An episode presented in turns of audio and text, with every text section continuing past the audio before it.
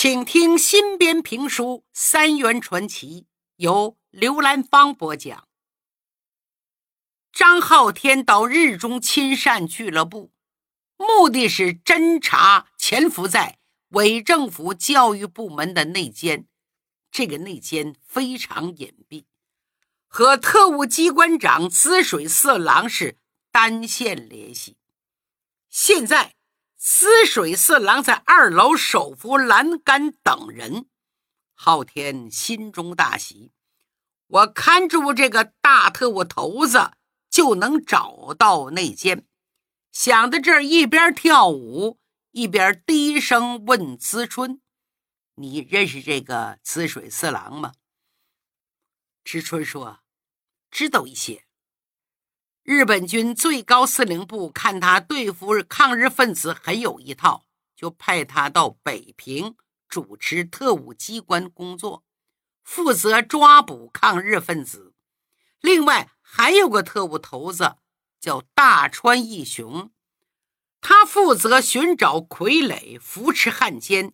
两个人分属两个不同的特务机构，都是大佐军衔。其他的。我就不知道了。刚说到这儿，昊天瞧见一个日本兵走上二楼，他在滋水四郎耳边说了什么？滋水四郎点点头，就进了二楼一间会议室。那个卫兵噔噔噔噔噔下了二楼，穿过舞池，直奔大厅门口。书中暗表，在外边站着个男人。戴着一顶鸭舌帽，穿了一件黑色的风衣，领子立着，整个脸遮挡的严严实实的，低着头。卫兵冲他一点手，穿着风衣的男人低着头，跟着卫兵走了进来。正好一曲刚刚跳完，穿风衣男子贴着墙根快步疾走，没跟任何人打招呼。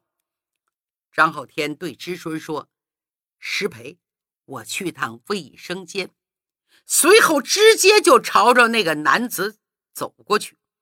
那个男人见有人接近，脑袋埋得更低，步伐更快了。两人在擦肩而过的一刹那，昊天看到这个男人还戴了一个黑色大口罩，瞬间这个人腾腾。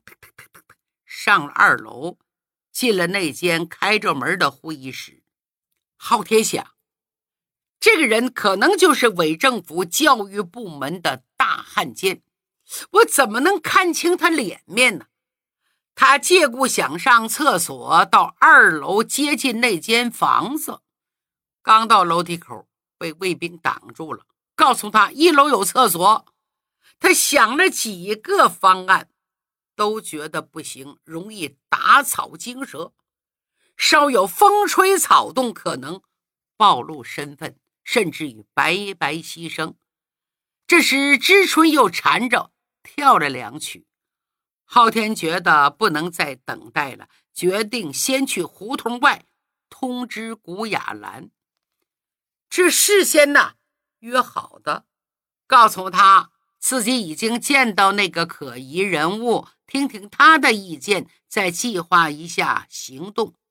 于是借口时间太晚，打算到街上的公用电话亭给芙蓉报平安，就匆匆的走出来。哪知道昊天距离门口还有几米的地方，嗯，突然看见两个人，可把昊天吓一跳。谁呀？大川义雄。和黎建昌走了过来，因为这两个人认识昊天呐。昊天吓得猛然一转身，噌，挤到旁边去了，避开两人的目光。等两个人走过去，昊天快步走出胡同，在街道的斜对面有一个奶茶馆这个奶茶馆正是天顺的一家门铺。屋檐下挂着四盏大红灯笼，分别写着“天顺牛奶”四个大字。这阵儿啊，古雅兰坐在临近窗口的位置上喝茶。昊天走进来，告诉小二关店，挂出打烊的牌子，拉上橱窗的窗帘儿，来到雅兰近前，介绍了在俱乐部看到的情况。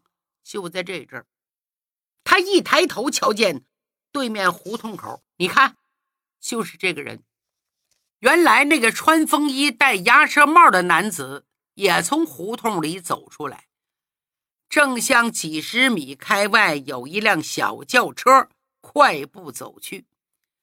这辆车子前边还站着一个三十多岁的大汉，估计是司机兼保镖。亚兰已经站起来了，走到近前看看。说着，两个人出了奶茶店，可万万没想到，俱乐部里的知春又和别人跳了一曲。没见昊天回来，他怕遇到什么麻烦，心里焦急，就走出胡同到街上寻找。你说怎么那么巧，怎么那么寸，一眼就看见。昊天和雅兰从奶茶店匆匆走了出来，他喊了一声“昊天”，随后正要横穿马路，就听“咣当”一声，旁边出事了。怎么回事啊？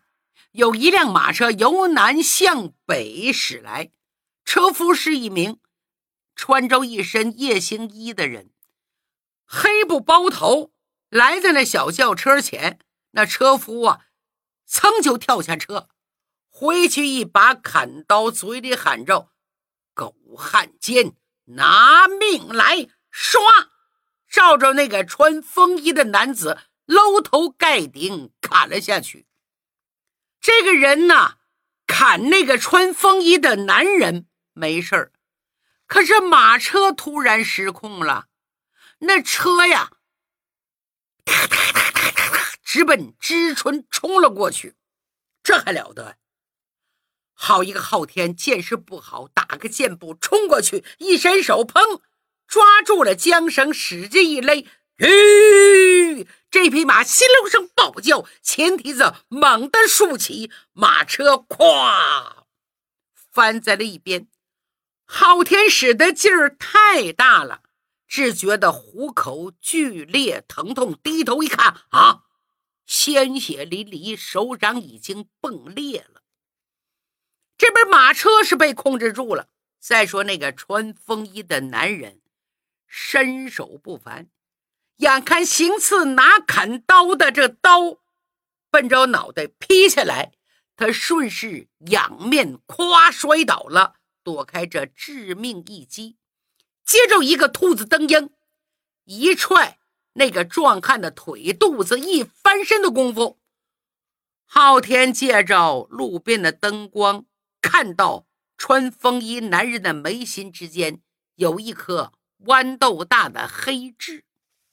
这只壮汉挨了一脚，打个愣神儿挥刀又要再砍，那个司机一个旋风脚狠狠地踢在他的肩膀。穿风衣的男子借此机会，滋隆钻进了汽车，喊声：“快走！”那司机不敢恋战，急忙跳上车子，滴滴呜，按了下喇叭，仓皇而去，卷起一溜烟尘。再说那个行刺的壮汉，被踢了一脚，来了就地十八滚，也不知道怎么那么巧，怎么那么寸。正落在了知春跟前，他一眼就看见穿着和服的日本女子，恨得咬牙切齿啊！我今天杀不了那个男狗，就宰了你这个日本娘们儿吧！说着，左手咔卡住知春的喉咙，右手的砍刀狠狠就要落下，这一刀啊，知春就活不了了。这是昊天正勒着缰绳，眼睁睁看着悲剧就发生了。说时那时快，只听着嗖、啪、噗、啊，亮亮亮亮亮亮，怎么回事啊？原来不知道从什么地方飞出一把匕首来。哎呀，这个准呐！噗，正扎在行刺壮汉的手腕子上。他疼得一激灵，啊！天亮，砍刀落地，救下知春。这谁呀？手这么快呀？正是马路对过的古雅兰。古雅兰可有两下子，能文能武啊。他在马路对过看着，见形势不妙，不得不出手相救了。他抽出匕首，嗖，扔了出去。那个壮汉。手腕鲜血迸裂，疼得哼了一声，就用左手去捡砍刀，还要杀知春。这阵郭雅兰已经蹭蹭蹭几步来到了切近，飞起一腿，嘡，踢到了形似壮汉的左手腕，将砍刀踢向路旁。此时警笛大作，嘟嘟嘟，几个宪兵啊！闻讯赶到，哇啦哇啦要往上围。行刺壮汉见势不妙，捂着伤口跑进了对过胡同，蹭蹭跳上矮墙，踏上屋顶，几起几落，很快消失在黑暗之中。知春靠在了墙上，指着壮汉消失的方向，对赶过来的日本兵哆哆嗦嗦用日语说：“快快快的！”追！那几个宪兵提着枪追了过去，前后不过几分钟的时间呢。知春两度差点儿香消玉损呐，终于受不住惊吓，昏倒在地，人事不知。昊天雅兰赶紧跑过来，将他抱到路边，掐人中，知春终于醒过来。眼泪汪汪的看着他们，不知道说什么好。昊天见知春脸色苍白，身体非常虚弱，叫来黄包车，就近把他送到协和医院抢救。医生说他是惊吓过度，服点镇定药，安静休息一下就能恢复正常。这边闹得这么凶，这么热闹啊！日中青山俱乐部里是毫无影响，那边鬼子汉奸仍然在灯红柳绿之中纵情谈笑，该唱唱，该跳跳。一是听不见，二是街面上这些治安问题太经常、太普遍了，自有巡逻的宪兵处理，影响不了他们寻欢作乐。只有一些好奇的路人远远看了会儿，交头接耳，议论纷纷。哎，那个穿黑衣服的男子被骂是汉奸，穿日本和服的女人是干什么的？怎么有武林高手要他们命，出手相救是谁呢？没看清楚。这伙人是道听途说，添油加醋，口口相传，很快成了北平人。津津乐道的社会新闻，对这个穿和服的日本女子，也就是藤原之春，好奇的还有大特务头子大川义雄。大川义雄在日本青山俱乐部见过几次藤原之春，之春举止优雅，谈吐不俗，风情万种，韵味十足。虽然他自称是三十多岁，实际看上去不过二十五六岁。大川义雄一眼就相中了，对他是大献殷勤。可是知春对他不冷不热，这就更让他心痒难耐。游戏游戏，想吊我的胃口，好，我喜欢这样才有挑战性。嗯。你早晚都是我的盘中餐。他这么想着，就对李建昌下了指令：查查这位藤原之春究竟什么来头，查清楚了，重重有赏。李建昌高兴了，终于来任务了，拍马屁的机会来了，急忙吩咐手下几个走卒开始调查。不到三天，调查结果出来了。李建昌兴冲冲汇报：“这个藤原之春原本是一名中国人，十七岁的时候被三条财团的社长藤原先生带到了日本横滨，成了藤原先生的干女儿。不过，他们的关系好像不那么简单。据知情人透露，其实藤原是把她当作情人来包养。藤原先生死了没多久，他的儿子太郎在一次当地仇杀中被人干掉了。于是，藤原之春顺理成章成为三条财团的唯一继承人。嗯，中国人。大川义雄沉吟片刻，又向李建昌说：“是中国人。”这个我都没想到，中国怎么也会有这么优雅知性的女子呢？那么你有没有查出来，藤原之春在以前中国的时候是做什么的？他什么家庭？这个他过去历史似乎是一片空白，没人知道。嗯，李建昌最重要的东西没有查出来，这让我非常非常的失望。啊，太君，我不明白，这个有什么重要的？我们知道他目前的身份就行了，不是吗？八嘎！敢和我顶嘴，该死！掌嘴，掌嘴！嗨！李建昌狠狠的一巴掌朝自己的嘴巴上抽去。太君，我说错了，请你原谅。很好，继续。黎！建昌连抽自己十几个嘴巴，嘴角都打出血了。大川摆摆手：“建昌君辛苦了，我看了很心疼。停手吧。”哎哎，李建昌都要哭了。谢太君仁慈，天皇万岁！嗯，建昌君，接下来请你务必好好调查。藤原小姐在中国的历史和出身，这些事涉及到天皇陛下的安全，很重要。拜托了，只要你干得好，我会好好奖赏你的。是我一定完成任务。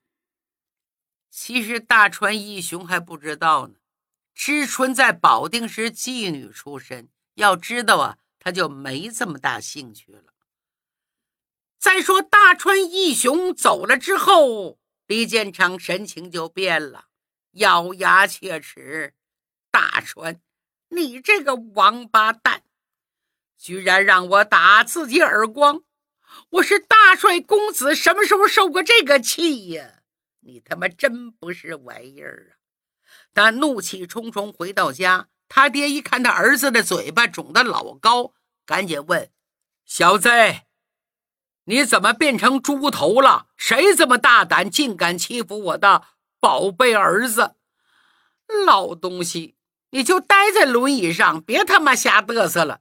你当我不知道你心里那个小九九呢？你巴不得我早点被人打死？山沟里冒出这个李大帅，连连摇头：“错了，我就你这么一个独苗苗，你死了。”不断了我的后代香烟吗？嘿嘿，你不说我也知道，一定是你那个主子做的孽，是不是？什么都不怪，谁让你当汉奸呢？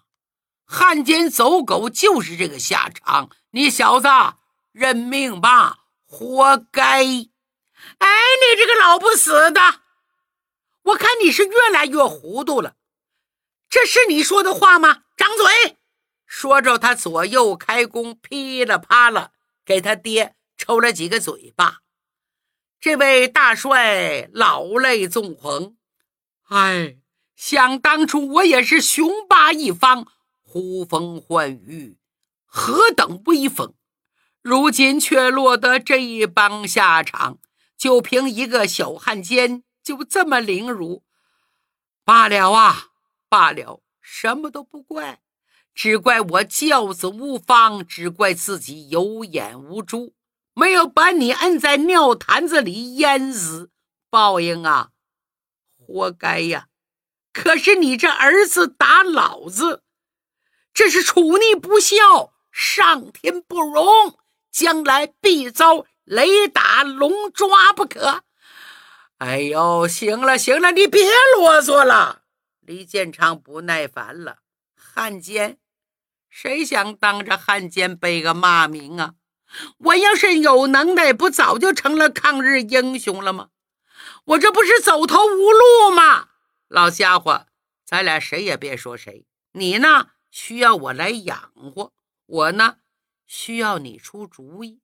总而言之。咱们现在是王八腿上绑蚂蚱，要共同进退，知道不？给你说了，那老鬼子非要闹清那个藤原之春十几岁之前那段历史。这么多年，当初他又不在北平，我打听谁去啊？你赶紧给我想想，接下来该怎么办？你要想不出主意，哎，今天晚上你就别想吃饭了。呃，这位大帅皱着眉头，拍拍脑门子，有了啊！快说快说！我看呐，既然没人知道他的底细，干脆就瞎编一个得了。反正谁也不知道他以前到底是干嘛的，咱们就编个故事，就能蒙混过关，又省事儿。又把大川这个王八蛋给打发了，还有可能你得一笔重赏，这是一石三鸟，何乐而不为呢？哎，好极了，好极了！李建长激动在屋里走来走去。老家伙，编故事任务就交给你了。你这辈子最擅长的就是颠倒黑白，无中生有。我对你很信任，希望你。完成得尽善尽美，无懈可击。好了，今天晚上你有饭吃了，不但有肉吃了，还有小酒喝。